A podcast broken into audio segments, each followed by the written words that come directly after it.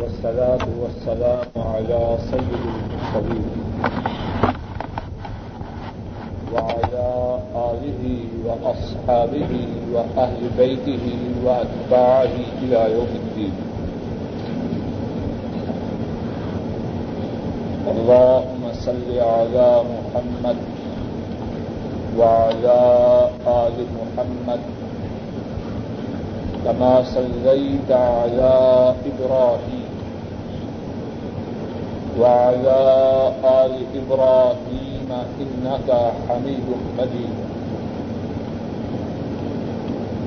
اللهم بارك على محمد وعلى آل محمد.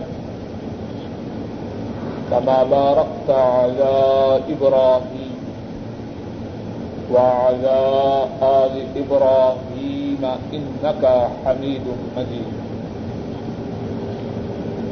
رب اشرح لي صدري ويسر لي أمري. واحلل عقدة من لساني يفقه قولي. اللهم انفعنا بما علمتنا. فعلمنا ما ينفعنا وزدنا علما. أعوذ بالله من الشيطان الرجيم. بسم الله الرحمن الرحيم. وإذ قلتم يا موسى لن نصبر على طعام واحد.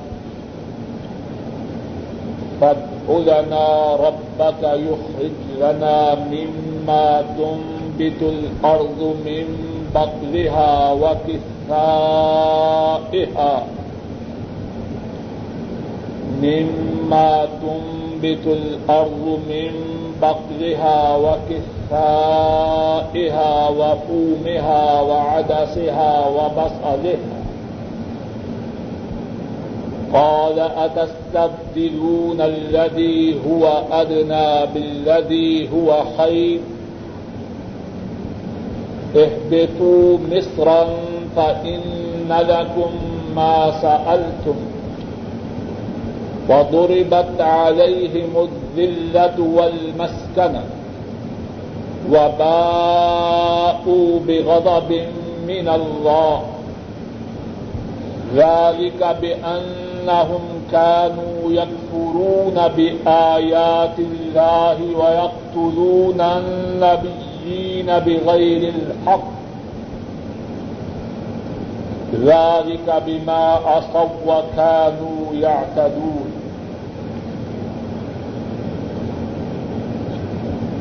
اور جب تم نے کہا، اے موسا ہرگز نہیں ہم صبر کریں گے، ایک ہی قسم کے کھانے پر بد الانا رحمت ہمارے لیے اپنے پروردگار سے دعا کیجیے. یخرج لنا کہ وہ ہمارے لیے نکالے. مما تم بت الارض. اس سے جو اگاتی ہے زمین. مم بقلہا زمین کی ترکاری سے واقف اس کی ککڑی سے وافو میہا اور اس کی گندم سے یا اس کے تھوم سے۔ وعدہ سہا اس کی مسور سے و باسا لیہا اور اس زمین کی پیاس سے۔ قال موسا علیہ السلام نے فرمایا، اتستبدلون الذي اتستبدلون الذي هو ادنى بالذي هو خير موسا علیہ السلام نے فرمایا، کیا تم بھری چیز کے بدلہ میں ہلکی چیز بدلتے ہو۔ اہدتو مصرن کسی شہر میں اتر جاؤ۔ ان لکم ما سألتم۔ بس بے شک تمہارے لیے ہے جو تم نے سوال کیا۔ وہ گورے بت آ رہی ہے مدلت مسکن اور ان پر ذلت و مسکنت ماری گئی. وبا بے غضب من اللہ. وبا اور وہ مستحق ہوئے اللہ کے غضب کے. یا دوسرا معنی وبا اور وہ پلتے اللہ کی ناراضگی کے ساتھ۔ وبا اور وہ مستحق ہوئے اللہ کی ناراضگی کے، یا وہ پلتے اللہ کے غضب کے ساتھ۔ ذالک بانہم، یہ اس لیے کہ انہوں نے اللہ کی آیات کے ساتھ کفر کیا اور انبیاء کو ناحق قتل کیا اور یہ اس لیے کہ انہوں نے نافرمانی کی اور وہ تھے زیادتی کرتے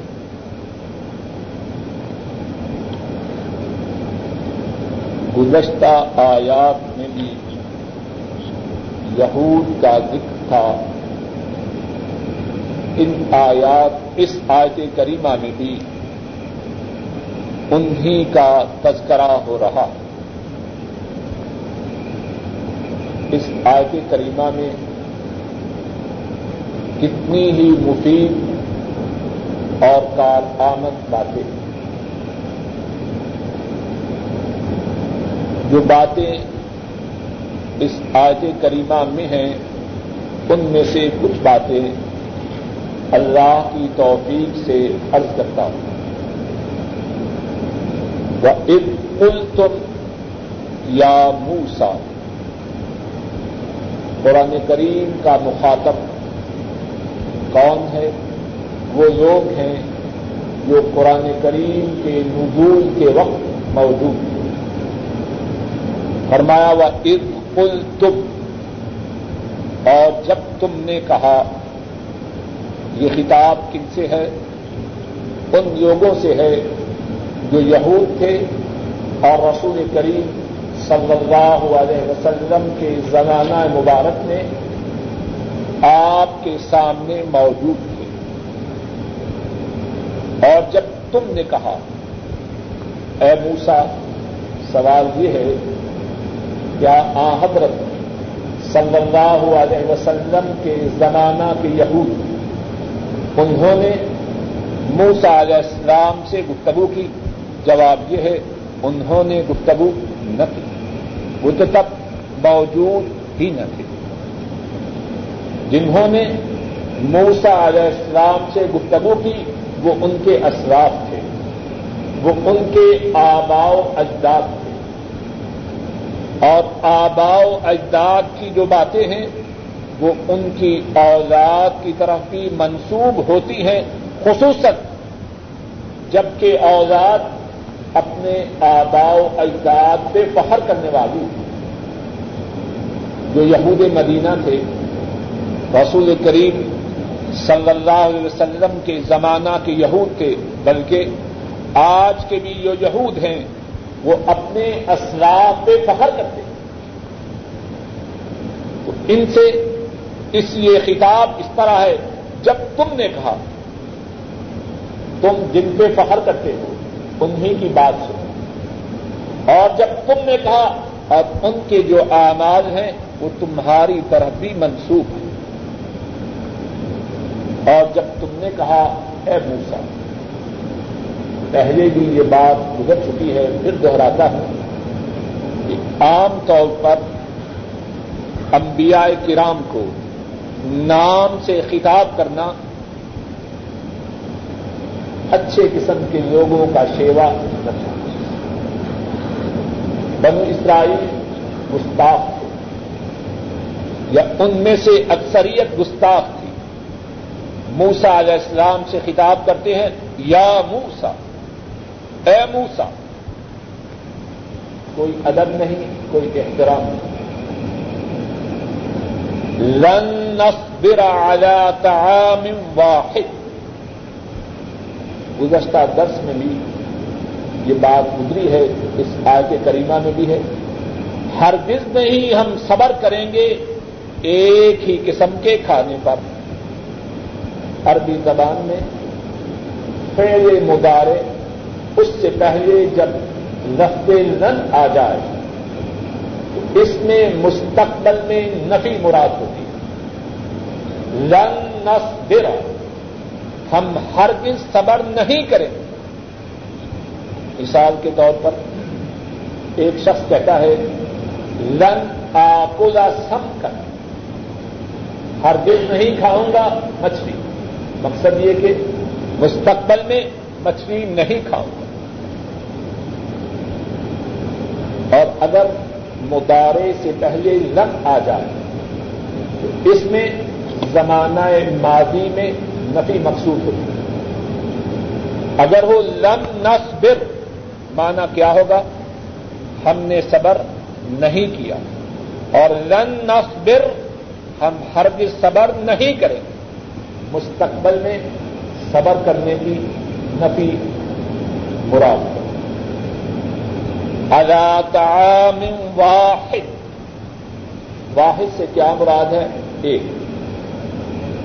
اور بنو اسرائیل کو جو کھانا ملا، وہ ایک تھا یا دو تھے؟ پہلے پڑھ چکے ہیں۔ اللہ نے ان پر من اور سلوا نازل فرمایا۔ کھانا ایک نہیں تھا، اس میں دو چیزیں تھیں۔ تو پھر یہاں تعام واحد، اس سے کیا مراد ہے؟ اس سے مراد ہے ایک قسم کا کھانا۔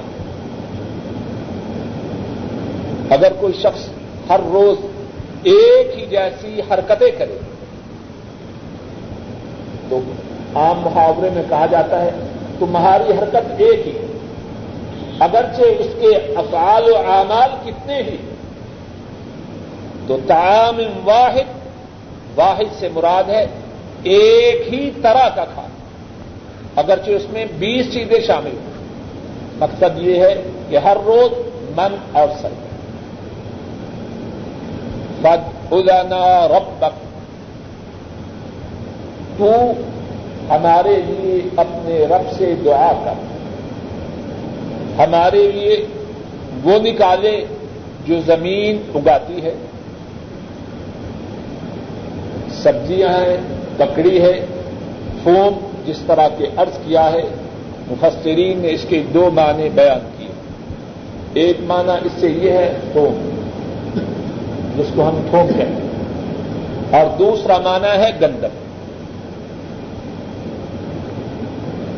اور دونوں میں سے کوئی معنی بھی مراد ہو، بات کا مقصد ایک ہی، کہ ہمیں من و سلدا نہیں چاہیے، اس پہ ہم صبر نہیں کر سکتے۔ زمین میں جو چیزیں پیدا ہوتی ہیں، اللہ سے کہیے کہ وہ ہمارے لیے نکالے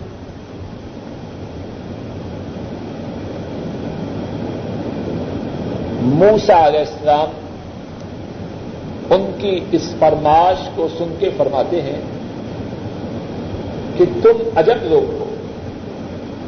بہترین چیز کے بدلا میں، گھٹیا چیز کا سوال کر رہے ہیں۔ تو مصر اور جو چیز تم مانگ رہے ہو، اس کے لیے خصوصاً اللہ سے دعا کرنے کی ضرورت نہیں۔ جاؤ کسی شہر میں چلے جاؤ۔ اور یہاں جو مصر ہے، اس سے مراد وہ مصر نہیں جو پھر آن کا ملک تھا، بلکہ مراد ہے احبتو مصر کسی شہر میں چلے جاؤ۔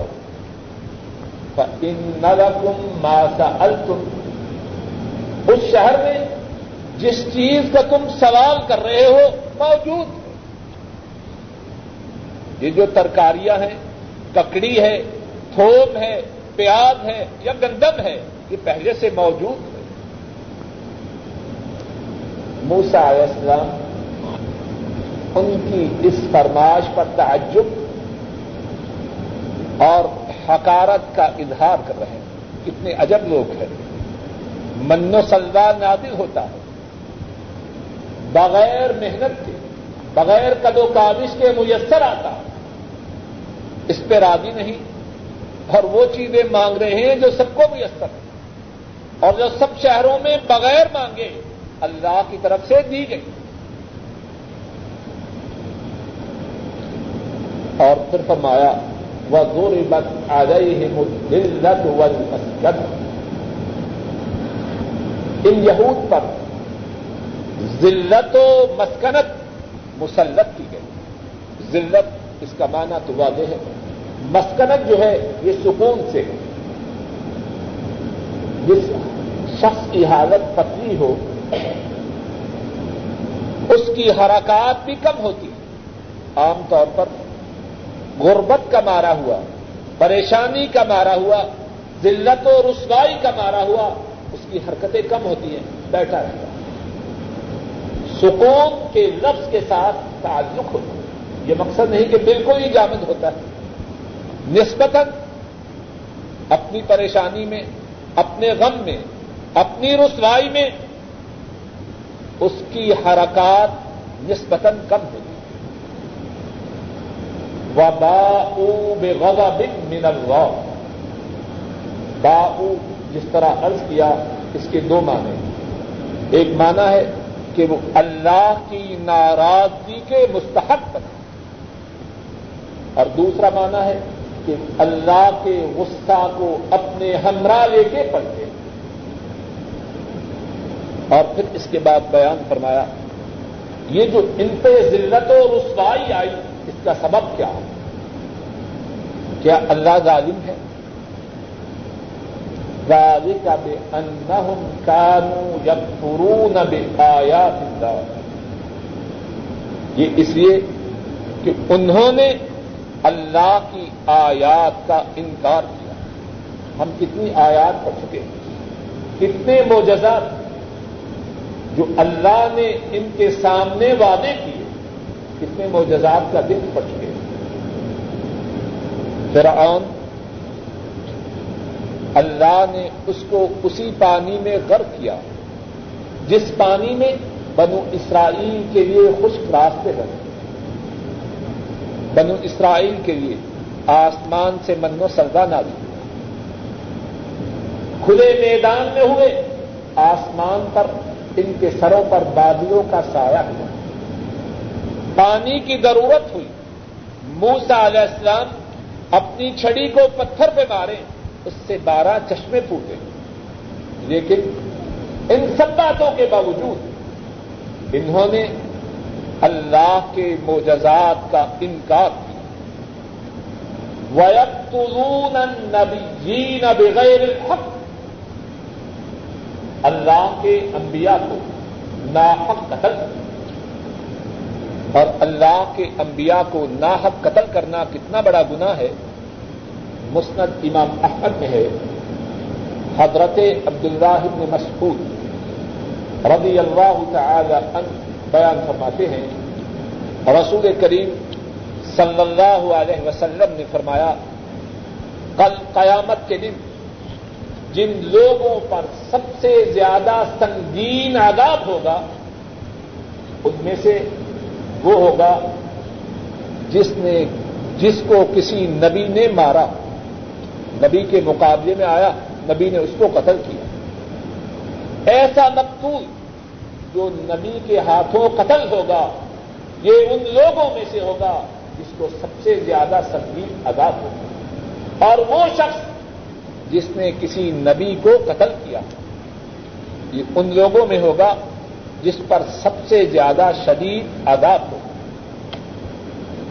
فرمایا، پہلی بات، انہوں نے اللہ کے معجزات کا انکار کیا۔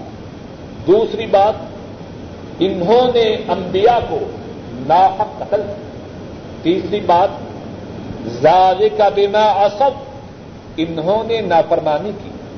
چوتھی بات، انہوں نے دوسروں پہ زیادتی کی یہاں ذرا بات سمجھیے، بعض مفسرین بیان کرتے ہیں کہ یہاں چار قسم کے جرائم کا ذکر ہے، لیکن ان جرائم کی ترتیب میں خاص حکمت ہے۔ سب سے پہلا جو جرم ذکر کیا گیا ہے وہ کون سا ہے؟ اللہ کے معجزات کا انکار۔ پہلا جرم وہ ہے جس کا تعلق اللہ سے ہے۔ دوسرا جرم اللہ کی مخلوق میں جو لوگ سب سے زیادہ اعلی و افضل ہوتے ہیں۔ دوسرے جرم کا تعلق ان سے ہے۔ اللہ کے انبیاء کو پھل کر اور تیسرا جو جرم ہے، ان کا، ان معاملات میں اللہ کی نافرمانی کرنا جن کا تعلق ان کی اپنی ذات سے ہے۔ ذالک بما اسب یہ اس لیے انہوں نے نافرمانی کی۔ تیسرے نمبر پر، اس جرم کا ذکر ہوا جس کا تعلق ان کی اپنی ذات سے ہے۔ اور چوتھے نمبر پر اس جرم کا ذکر ہوا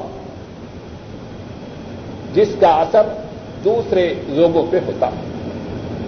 وہ قانو یا قانون اور وہ زیادتی کرتے دوبارہ عرض کرتا ہوں بعد مفسرین بیان کرتے ہیں کہ یہاں چار جران کا ذکر اور ان جران کی ترتیب میں خاص حکمت ہے۔ پہلے جرم کا تعلق اللہ وحدہ لا شریف کے ساتھ دوسرے جرم کا تعلق اللہ کی مخلوق میں انتہائی معزز و محترم، انتہائی بلند و بالا مخلوق کے ساتھ اور وہ اللہ کے انبیاء ہیں۔ تیسرے جرم کا تعلق ان کی اپنی ذاتوں کے ساتھ ہے، نافرمانی کرنا۔ اور چوتھے جرم کا تعلق دوسرے لوگوں پہ ظلم و زیادتی کا کرنا ایک اور بات جو اسی مناسبت سے بعض مفسرین نے ذکر کی ہے، وہ یہ ہے،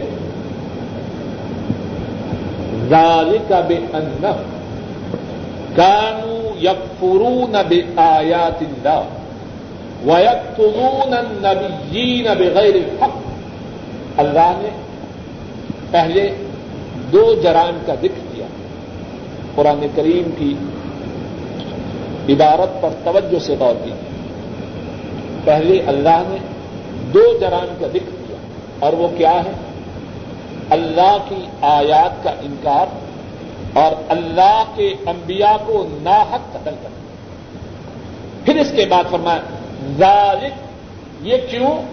بے اصل انہوں نے نافرمانی کی وکانو یا قدوم اور وہ حد سے کرتے بعض مفسرین نے یہ فرمایا ہے کہ یہاں جو چار جرائم ہیں، ان کو اکٹھا ذکر نہیں۔ قرآن کریم کی عبارت پہ نظر رکھیے۔ چار جرائم ہیں۔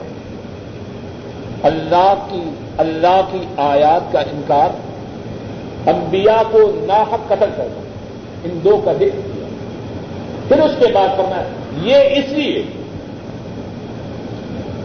کہ وہ نافرمانی کرتے تھے اور حد سے تجاوز کرتے ہیں بعض مفسرین بیان کرتے ہیں کہ پچھلے جو دو گنا اسیان اور اعتدار یہ سبب ہے اللہ کی آیات کے انکار کا اور انبیاء کے قتل کا۔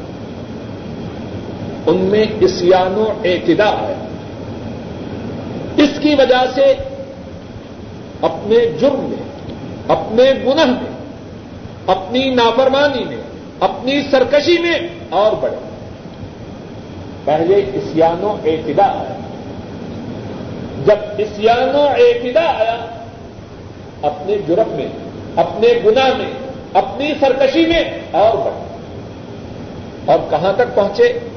انبیاء کو قتل کرنے تک۔ اور اللہ کے معجزات کا انکار کرنے۔ تک اور مفسرین نے یہ جو بات فرمائی ہے، انتہائی قیمتی، انتہائی ضروری اور ہمیشہ یاد رکھنے کی۔ اس بات کا مقصد یہ ہے جب کوئی شخص گناہ کرتا ہے، یہ گناہ اس کو اس گناہ سے بڑے گناہ کی طرف کھینچتا ہے۔ اور جب اس سے بڑا گناہ کرتا ہے، یہ بڑا گناہ اس سے بڑے گناہ کی طرف کھینچتا ہے۔ اور اسی طرح نیکی جب کوئی شخص نیکی کرتا ہے، ایک نیکی اسے اس سے بڑی نیکی کی طرف کھائیں گے۔ اور وہ بڑی نیکی اس سے بڑی نیکی کی طرف کھائیں گے۔ آدمی کیا کوشش کرے؟ گنا سے بچ جائے اور اگر اس سے گنا ہو جائے، اس بات کی طرف توجہ ہے کہ گنا تو کیا ہے۔ اب کہیں ایسا نہ ہو کہ اس گناہ کے سبب اور بڑے گنا میں مبتلا ہو جائے اور پھر دوسرے گنا کی وجہ سے اس سے اور بڑے گناہ میں مبتلا ہو۔ جائے اور مشاہدہ اس بات کی تعلیم کرتا ہے۔ ایک شخص ہے، جھوٹ بولتا ہے، گناہ کیا۔ اب جھوٹ کے بعد دوسرا گنا اس سے بھی بڑا، پھر اس سے بھی بڑا۔ ایک شخص ہے فجر کی نماز جماعت کے ساتھ نہیں پڑھتا۔ اب کیا کرے؟ گنا تو ہوا اور بہت بڑا گنا ہے۔ کوشش کرے۔ اس سے قبل کہ یہ گنا اور گناہوں کا سبب بنے۔ اپنے اس گنا پہ نادم ہو۔ اپنے اس گنا پہ پشیمان ہو۔ اتنا پشیمان ہو کہ اللہ اس کے اس گناہ کو نیکی سے بدل دے۔ اللہ کو معاف کرنے والے ہیں اور اللہ معافی کے طلب کرنے پر گناہوں کو نیکیوں سے بدل دیتے ہیں۔ جس طرح کی سورہ الفرقان کے آخری حصہ میں یہ بات ایک سے زیادہ دفعہ گزر چکی۔ ہے گنا ہو جائے۔ اب اس بات کی انتظار میں نہ رہے کہ یہ گنا اس کے دل کے کسی حصہ کو سیاہ کر جائے۔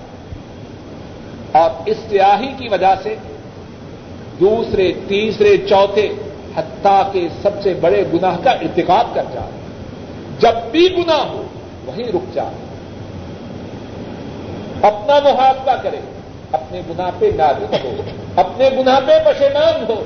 اور تب تک اپنی جان کو نہ چھوڑے۔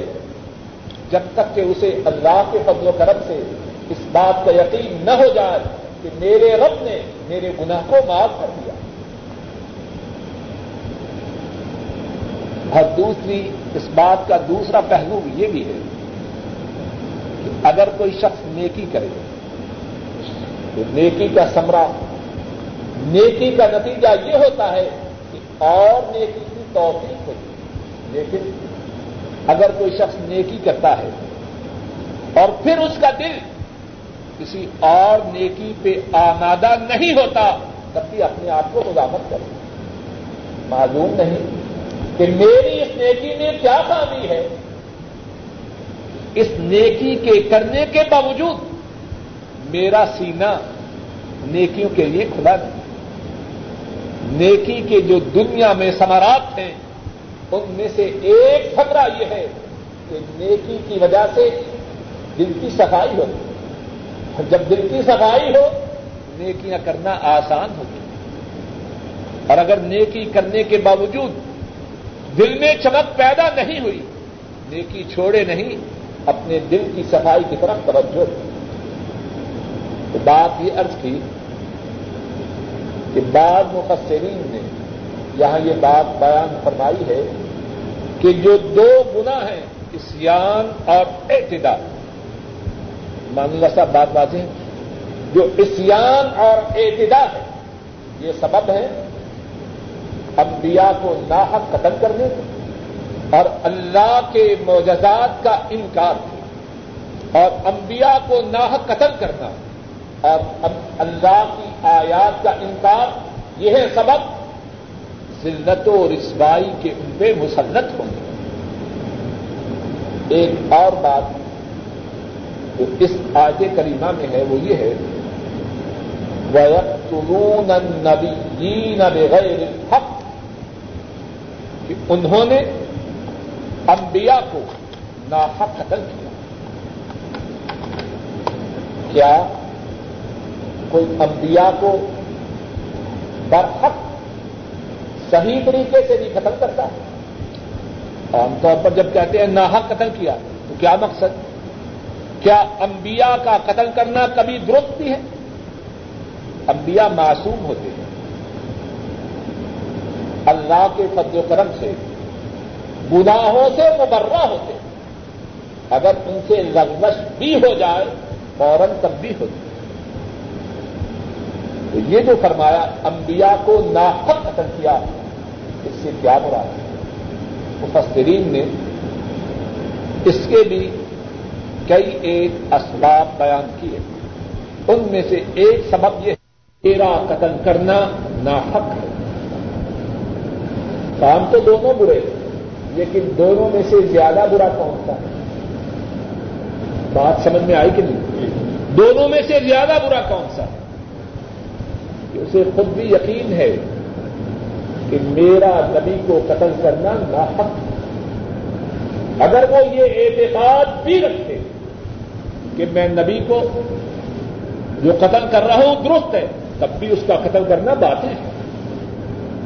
لیکن اس کے اس کام کی کباہت کی کیا حد ہوگی کہ وہ خود سمجھ رہا ہے کہ میں نبی کو قتل کر رہا ہوں اور میرا قتل کرنا نہ تو یہاں مراد کیا ہے؟ وَيَقْتُلُونَ النَّبِيِّينَ بِغَيْرِ الْحَقِّ۔ انبیاء کو انہوں نے قتل کیا اور انہیں قتل کرتے ہوئے خود بھی یقین تھا کہ ان کا قتل کرنا ناحق ہے۔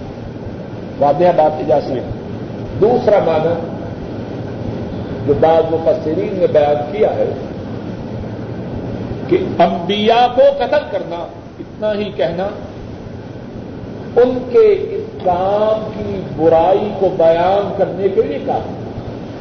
لیکن تاکید کے لیے بات کے بعد فرمایا، بغیر الحق، نبی کو قتل کرنا برائی ہے۔ اور مزید تاکید کی کہ ناحق قتل۔ یعنی پہلے، وَيَقْتُلُونَ النَّبِيِّ۔ اس میں جس برائی کا ذکر ہے، نبی کو قتل کرنا۔ اس پہ مزید زور ڈالا، بغیر حق نبی کو قتل کیا، نہ پہلے سے بیان شدہ برائی پر اور زیادہ زور ایک اور بات جو اس آیت کریمہ میں ہے وہ یہ ہے کہ جو شخص، جو قوم، جو گروہ اللہ کی نافرمانی کرے، اللہ کے انبیاء کی تقدیر کرے اللہ کے دین کی پرواہ نہ کرے، اس کے لیے ذلت اور رسوائی ہے۔ اور بات ذرا کھل کے سمجھ میں آ جائے۔ ہم میں سے بہت سے لوگ یہود پر رانتیں دیتے واقعات یہود رانتی اس میں کوئی شک نہیں۔ لیکن جو انتہائی تعجب کی بات ہے کہ ہم میں سے بہت سے اگر ان کی سب عادتیں یہود کی نہیں، تو بہت سی عادتیں ان میں یہود والی دین کو پسے کچھ ڈالنا اللہ اس کے رسول کی باتوں کو فراموش کرنا۔ کتنے مسلمان ہیں؟ ان کا طریقہ، ان کا شیوا، ان کی عادت یہ تھی کیا ان کا انجام ان سے مختلف ہوگا؟ مستق احمد میں حضرت عبداللہ ابن عمر رضی اللہ تعالی عنہما بیان فرماتے ہیں۔ رسول مکرم صلی اللہ علیہ وسلم فرماتے ہیں وہ جو علاقے دلت وسط ادا من خالف اب توجہ سے سنیے اور یاد ہے وہ جو علاقے دلت وسط ادا من خالف اب فرمایا، ان کے لیے دلت ہے اور رسوائی ہے جنہوں نے میرے حکم کی مخالفت کون فرما رہا ہے؟ رسول کریم صلی اللہ علیہ وسلم۔ بات بالکل واضح ہے۔ صرف نام کے بدلنے سے حقیقت نہیں بدلتی۔ اب فرمایا وہ گوری بت آ گئی ہے وہ دلت مسکن کن کے لیے؟ کن کے لیے ہے یہ؟ یہود کے لیے. اور مسلمانوں کے لیے. اور سب کے لیے. رسول کریم صلی اللہ علیہ وسلم نے کیا فرمایا وہ جو دلت وقت ادامن خالفا جس کسی نے میرے حکم کی، مخالفت کی اس کے لیے ذلت و رسوائی ہے، بات یہی ہے۔ اگر یہود کے لیے اللہ کے دین کی مخالفت کی وجہ سے ذلت و مسکنت ہے، تو تاجدار مدینہ صلی اللہ علیہ وسلم ان کے حکم کی مخالفت کرنے والا، اس کے لیے بھی ذلت و رسوائی ایک اور بات جو اس آیت کریمہ میں ہے وہ یہ ہے، بسا اوقات ذہنوں میں سوال پیدا ہوتا ہے کہ یہ یہود جن کے لیے ذلت و مسکنت ہے، آج تو یہ ہم مسلمانوں کو ذلیل و رسوا کر رہے ہیں۔ اس سوال کے دو پہلو۔ ایک پہلو تو یہ ہے کہ یہود ادب سے ہم مسلمانوں کو، اور اگر زیادہ کھلے انداز میں کہوں، ہم میں سے بہت سے نام کے مسلمان ہیں۔ زمین و رسوا کر رہے ہیں۔ اس سوال کے جواب کے لیے دو باتیں پہلی بات تو یہ ہے، اگر ہم یہودیوں کی تاریخ کا مطالعہ کریں تو ہم دیکھتے ہیں کہ ان کی تاریخ یہ ہے کہ وہ ذلت و رسوائی میں زندگی بسر کر رہے ہیں۔ کتنے حکمران آئے اور کتنے ممالک میں آئے۔ یہودیوں کو دبا کے زلیل و رسوا کرتے ہیں۔ رسول مقرر صلی اللہ علیہ وسلم کے زمانے مبارک میں بنو کینوکا بنو نذیر، بنو قریضہ ان کا کیا حشر۔ خیبر کے یہودیوں کا کیا حشر؟ اس کے بعد زندت و رسوائی مقدم اور آج جبکہ بظاہر اسرائیل کتنے ہی مسلمانوں کے لیے پریشانی کا سبب بنے ہوئے ہیں۔ آج بھی ان کا وجود دوسروں کا محتاج ہے۔ یعنی باوجود اتنی قوت و طاقت کے، اسرائیل اپنے وجود کے لیے یہودیوں کے علاوہ دوسرے لوگوں کا محتاج امریکن ڈراپ عیسائی دوسروں کے سہاروں پر، دوسروں کے سہارے پر بدماشی کر رہا ہے اگر دوسرے لوگ غیر یہودی اس کو سہارا نہ دیں، باوجود مسلمانوں کی کمزوری کے، اس کا وجود مختلف۔ دوسری بات یہ ہے کہ جن حالات سے ہم گزر رہے ہیں، اس میں اصل میں سبق ہے مسلمانوں کے۔ اے مسلمانوں، تم نے محمد عربی صلی اللہ علیہ وسلم کے احکامات کی مخالفت۔ اللہ نے تمہیں ان کے سامنے زلیل و رسوا کیا، جو تمام دنیا کی قوموں میں زلیل و رسوا۔ دل پہ ذلت و مسکنت۔ اللہ کی طرف سے مسلط تھی۔ تم نے جب محمد مصطفیٰ صلی اللہ علیہ وسلم کے احکامات کو چھوڑا، تو کیا ہوا؟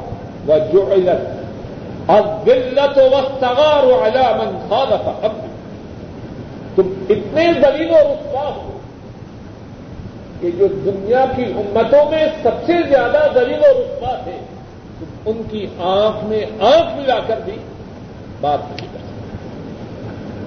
اس میں اصل میں تبدیل ہے وارننگ ہے۔ اٹھو مسلم۔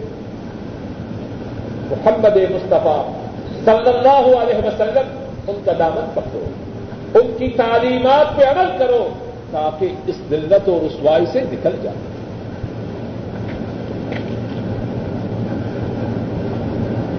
ان الذين آمنوا والذين هادوا و والنصارى والصابئين من آمن بالله واليوم الآخر وعمل صالحا فلهم أجرهم عند ربهم ولا خوف عليهم ولا هم يحزنون.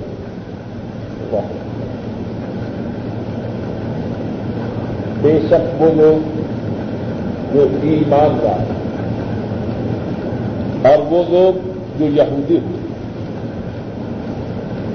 اور نسارا عیسائی وسابئین اور بے دین من آمن باللہ، جو شخص اللہ کے ساتھ ایمان رہا ول یوم آخر اور آخرت کے دن کے ساتھ ایمان رہا وہ امیلا صالحہ اور نیک اعمال کرے۔ اور نیک عمل کرے۔ فلاحم اجروہ ان کے لیے ان کا ثواب ہے۔ ان ربهم۔ ان کے پروردگار یہ ولا خوف علیہم اور نہیں ہے ڈر ان پر۔ ولا هم يحزنون. اور نہ وہ غم کھاتے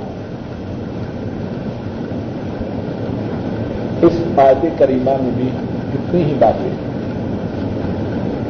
ان الذین امن پہلے اس آیت کریمہ کے بعد الفاظ کی کچھ تشریح کرتے ہیں. پھر اس آیت کریمہ سے جو باتیں معلوم ہوتی ہیں ان میں سے کچھ باتوں کا اللہ کی توفیق سے ذکر کریں۔ ان الذین آمن بے شک وہ لوگ جو ایمان رہا والذین ہادو، اور وہ لوگ جو یہودی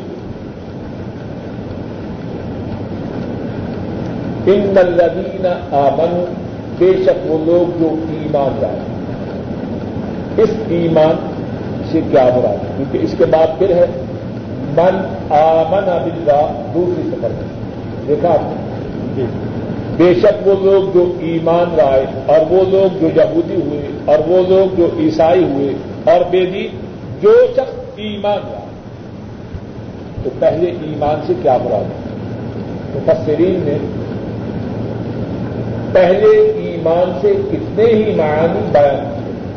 اور ہر معنی نے حکمت لیکن بات کو مختصر کرتے ہوئے، وہ لوگ جنہوں نے ایمان کا دعوی اپنی زبان سے انہوں نے کہا کہ ہم موجود ہیں۔ ہاں ان کا ایمان ایمان حقیقی تھا یا ان کا ایمان ایمان داخلی تھا؟ قرآن کریم میں ایک مقام پر ہے۔ یا ایوہ الذین آمنوا آمن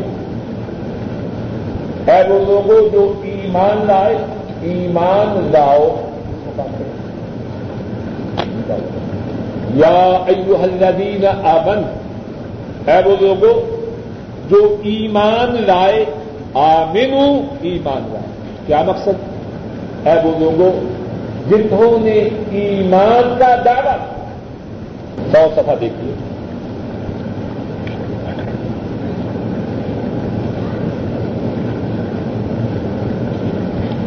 نیچے سے آٹھویں سطح ہاں؟ کتنا سر نہیں سات ایک، دو، تین، چار۔ اوپر سے چوتھی سطح آیت نمبر ایک سو چھتیس۔ یا ایوہ الذین آمن مل گئی آج کریمت ایک سو سفا اور آیت نمبر ایک سو چھتیس۔ نمبر جو ہے وہ آخر میں ہوتا ہے۔ یا ایوہ الذین آمنوا آمنوا. اے وہ لوگوں جو ایمان لائے، ایمان لا قرآن کریم میں کوئی بات رایا نہیں کرو. اے وہ لوگوں جنہوں نے کہا کہ ہم مومن آمنو، صحیح معنوں میں ایمان لائے ان الذین آمن بے شک وہ لوگ جو ایمان لائے جس طرح کے عرض کیا ہے فسرین نے کتنے ہی معنی بیان اور ہر معنی میں خوبی۔ لیکن بات کو مختصر کرتے ہوئے ایک معنی انہوں نے یہ بیان کیا ہے۔ بے شک وہ لوگ، وہ لوگوں جنہوں نے ایمان کا دعوت ولدینہ ہادو ہادو اس لفظ کے معنی میں مفسرین نے کتنے ہی اقوال ایک معنی تو یہ ہے ہادو جنہوں نے توبہ کی۔ لفظ یہودی جو ہے ہاد یہود توبہ کی ہر بعد مفسرین نے کہا ہے کہ یہ نسبت ہے حضرت یعقوب علیہ السلام، ان کے ایک بیٹا کی طرف، جس کا نام یہودا تھا۔ یہودا۔ اس نسبت سے موسا علیہ السلام کے پیروکاروں کا نام یہود ان نسارا مفسرین نے کہا، یہ رف عیسائی نسارا یہ نسران کی جمع ہے۔ اور مراد ہے مدد کرنے والا، یا اس سے مراد ہے بستی۔ جس بستی میں حضرت عیسیٰ علیہ السلام نے پرورش پائی مقصود یہ ہے عیسائی و صابعین صابعین اس کے کتنے ہی معانی مفسرین نے بیان کی ہے مقصد یہ ہے جو ایک دین سے دوسرے دین میں چلا جائے یا کسی دین کو بھی ماننے والا نہ بے شک وہ لوگوں جو ایمان لائے وہ لوگوں جو یہودی اور عیسائی اور بے دین من آمن باللہ والیوم الاخر آخر ایک ہی زیر کے ساتھ۔ اس کا معنی ہے لاسٹ آخر۔ اور اگر خیپے زبر ہو، آخر، اس کا معنی کیا ہوتا ہے نیکسٹ آخر ہو، تو اس کا معنی نیکسٹ اگلا دوسرا۔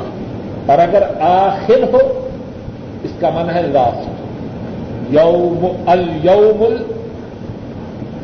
آخر لاسٹ ڈے قیامت کا دن۔ اور آخر دا نیکسٹ ڈے فرمایا، بے شک وہ لوگ جو ایمان والے اور وہ لوگ جو یہودی ہوئے اور نسارا اور بے دین من آمن باللہ والیوم الاخر جو ایمان لائے اللہ کے ساتھ اور قیامت کے دن کے ساتھ وہ عملا صالحا اور عمل کریں گے۔ اس کے لیے کیا ہے؟ فضا ہوں اجرہم ان ان کے لیے ثواب ہے ان کا، اس کے پاس ان کے رب کے پاس۔ اور ذرا غور کیجیے کسی چیز کی جس کی طرف نسبت ہو، اس نسبت کا اس چیز پہ اثر ہوتا ہے کہ نہیں؟ یہ قدم کس کا ہے؟ ڈی سی صاحب کا، منسٹر کا، صدر مملکت کا، بادشاہ کا۔ فلاحم اجروہم ان درفتی ان کے لیے ان کا ثواب ہے کہاں؟ ان کے رب کے پاس۔ اور جو ثواب رب کے پاس ہوگا، وہ تھوڑا ہوگا یا زیادہ ہوگا۔ ولا خوف نہ ان سے کوئی ڈر نہ ہوگا۔ ولا ہوں یا قانون اور نہ وہ غم کھائیں۔ یہاں جو بات ہے خصوصی طور پہ سمجھنے کی ہے وہ یہ ہے، گزشتہ آیات میں یہودیوں کی جو بدماشیاں، ان کی جو سرکشی ہے ان کی جو، ان کا جو اسیان ہے، اس کا دکھ ہے۔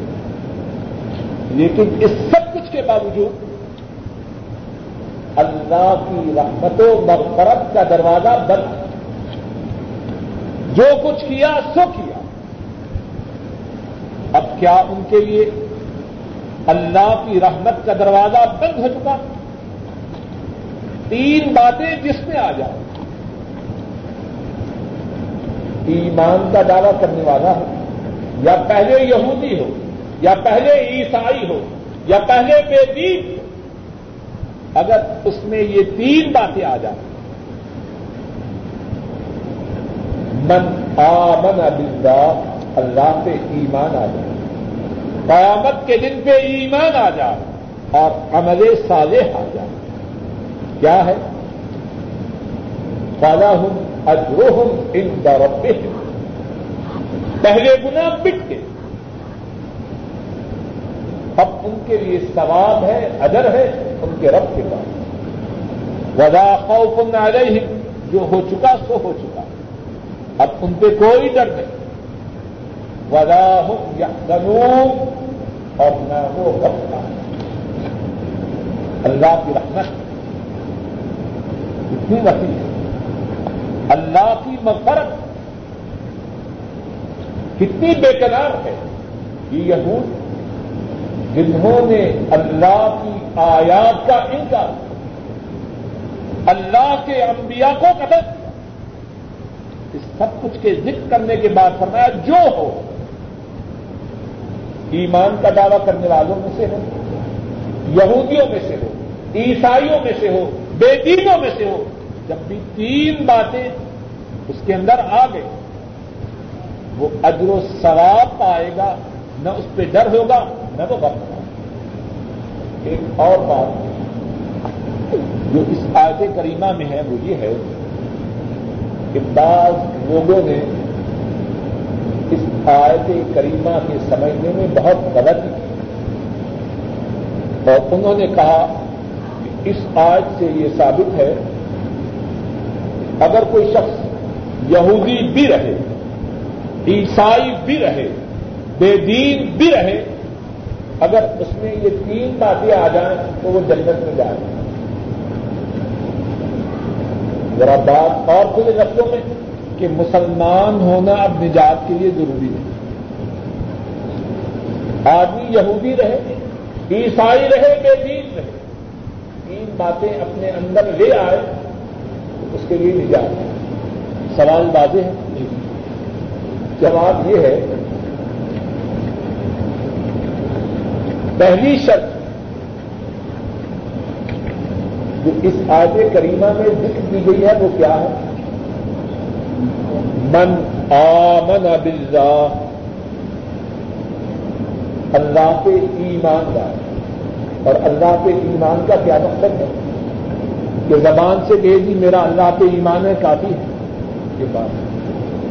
اللہ پر ایمان کا تقاضا یہ ہے، اللہ جس بات کا حکم دے، اس کے سامنے سر تکلیف حق ہے اور اللہ کا حکم یہ ہے جب محمد مصطفیٰ صلی اللہ علیہ وسلم اس دنیا میں آ جائیں۔ امتیں تو امتیں رہیں۔ ان امتوں کے انبیاء اگر وہ بھی موجود ہوں، ان کے لیے ضروری ہے کہ وہ ان کے تابے بنتے رہیں۔ امتیں تو امتیں ہیں۔ کسی نبی کے لیے اس بات کی اجازت نہیں۔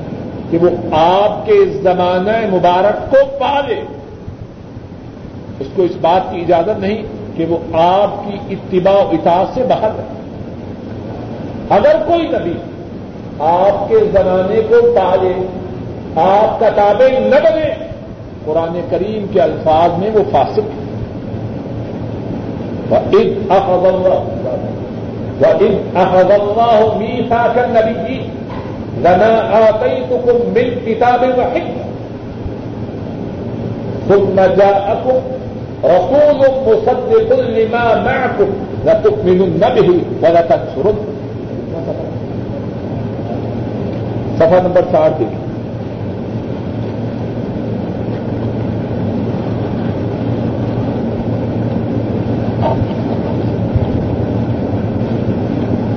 آیت نمبر اکیاسی۔ مل گئی آج کریمہ جی۔ وہ ان احد اللہ میسا کن نبی اور جب اللہ نے انبیاء کا پختہ وعدہ دیا وما آتيتكم من کتاب و حکمت جب میں تمہیں کتاب و حکمت عطا کروں ثم جاءكم رسول۔ پھر تمہارے پاس رسول آئے۔ اور وہ کون رسول ہے؟ مدینے والے۔ مصدق لما معكم اس بات کی تصدیق کریں جو تمہارے ساتھ ہے۔ لتؤمنن به البتہ تم اس رسول کے ساتھ ضرور ایمان لاؤ۔ اور عربی زبان میں یہ جو سیوا ہے، یہ تاکید کا سیوا ہے۔ رتو بے بے تم اس رسول کے ساتھ ضرور ایمان لاؤ۔ اور اسی پہ بس نہیں۔ والا تنسورن اور تم اس رسول کی ضرور مدد کرو۔ اور یہ سیوا بھی تاکید کر سکا زیادہ واضح ہے بات۔ قال فشہدو اللہ نے فرمایا۔ قال اقررت. اللہ نے فرمایا، اے گروہ انبیاء، کیا تم اس عہد کا اقرار کرتے ہیں؟ ذرا انداز دیکھیے کتنا سخت آکرت اللہ نے فرمایا، کیا تم اس بات کا اقرار کرتے ہیں؟ وہ آخذ تم آیا غال تم اسری اور تم اس بات پر میرا پختہ عہد پکڑتے ہو۔ آزو اقرب۔ گروہ انبیاء نے کہا، ہم نے اقرار بات کو پھر بھی ختم نہیں کروایا اللہ نے فرمایا، بس گواہ ہو جاؤ۔ وہ معكم من الشاهدين اور اس معاملہ پر، اس میساک پر اس عہد پر میں بھی تمہارے ساتھ گواہوں میں سے اتنا اہم معاملہ ہے۔ اللہ بھی اس معاملے پہ گواہی ڈال رہے اور پھر بھی بات کو بس نہیں۔ بعد ذلك بس جو شخص اس عہد کے بعد پھر جائے، کیا کوئی نبی اللہ سے کیے ہوئے عہد سے پھر سکتا ہے؟ بات سمجھانے کے لیے کہ معاملہ معمولی نوعیت کا ہے۔ فمن تولى بعد ذلك۔ جو شخص اس میساک کے بعد پھر جا اکہم الفاسقون۔ بس یہی ہے وہ لوگ جو نافرمان ہیں تو اس سوال کا جو اٹھایا جاتا ہے اور غلط سوال ہے کہ یہودی عیسائی بیٹی اس پہ بھی تین باتیں آ جائیں، وہ جنتی ہو سکتا ہے۔ سوال یہ ہے، پہلی بات جو ہے، ایمان باللہ وہ اللہ کی باتوں کو مانے بغیر کس طرح ہو سکتا ایمان باللہ اس کا تقاضا یہ ہے کہ اللہ کے ارشادات کے سامنے سر تصویر ختم کیا جائے اور اللہ کے ارشادات میں انتہائی اہم ایک ارشاد یہ ہے، ومن يبتغ غیر الاسلام دین فلن يقبل منه۔ جو کوئی اب اسلام کے سوا دین تلاش کرے، وہ دین اس سے قبول نہ کیا جائے۔ بہو آخرت من الخاسرین اور وہ آخرت میں ہمارا پانے والوں اور رسول کریم صلی اللہ علیہ وسلم نے اس بات کو اور انداز سے بیان کرنا امام مسلم راہ محلہ بیان فرماتے ہیں، حضرت ابو حریرہ رضی اللہ تعالی عنہ اس حدیث کے راوی ہیں، رسول کریم صلی اللہ علیہ وسلم فرماتے ہیں والذی نفسی بید لا يسمع بی احد من هذه الامه والذی نفسی بید لا يسمع بی احد من هذه الامه یہودی او نصرانی ثم يموت ولم يؤمن بالذي ارسلت به الا كان من اصحاب النار او كما قال صلی اللہ علیہ وسلم. فرمایا، قسم ہے اس بات جس کے ہاتھ میں میری جان ہے۔ جو کوئی اس امت سے میرے متعلق سنتا ہے ہاں وہ یہودی ہو ہاں وہ عیسائی اگر وہ مجھ پہ ایمان نہ لائے گا، تو جہنمی ہو۔ تو بات کا خلاصہ یہ ہے، اس آیت کریمہ میں یہ بات نہیں کہ یہودی یہودی رہے، عیسائی عیسائی رہے، بے دین بے دین رہے، اور جنت میں جا کے بات یہ ہے، کوئی کتنا پاپی ہو، کتنا گناگار ہو، کتنا سیاہکار ہو، اگر صحیح معنوں میں مسلمان بن جائے، اللہ پہ ایمان لے آئے، قیامت کے دن پر ایمان لے آئے، نیک عمل کر لے، اللہ اس کے گناہوں کو مٹا دیں گے اس کے لیے اللہ کے ہاں ادر و ثواب ہے، نہ اس پہ ڈر ہے اور نہ وہ وقت پائے گا۔ وہ آخر دعوانا الحمد للہ رب العالمین۔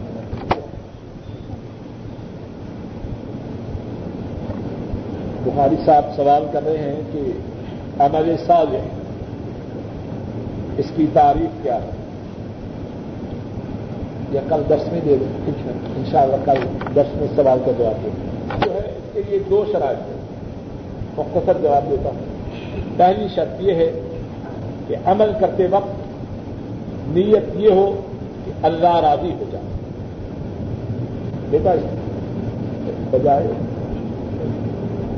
عمل سالے کے لیے پہلی شرط یہ ہے کہ عمل کرنے والے کی نیت یہ ہو کہ میرا اللہ مجھ سے راضی ہو جائے۔ اپنے پاس رکھیے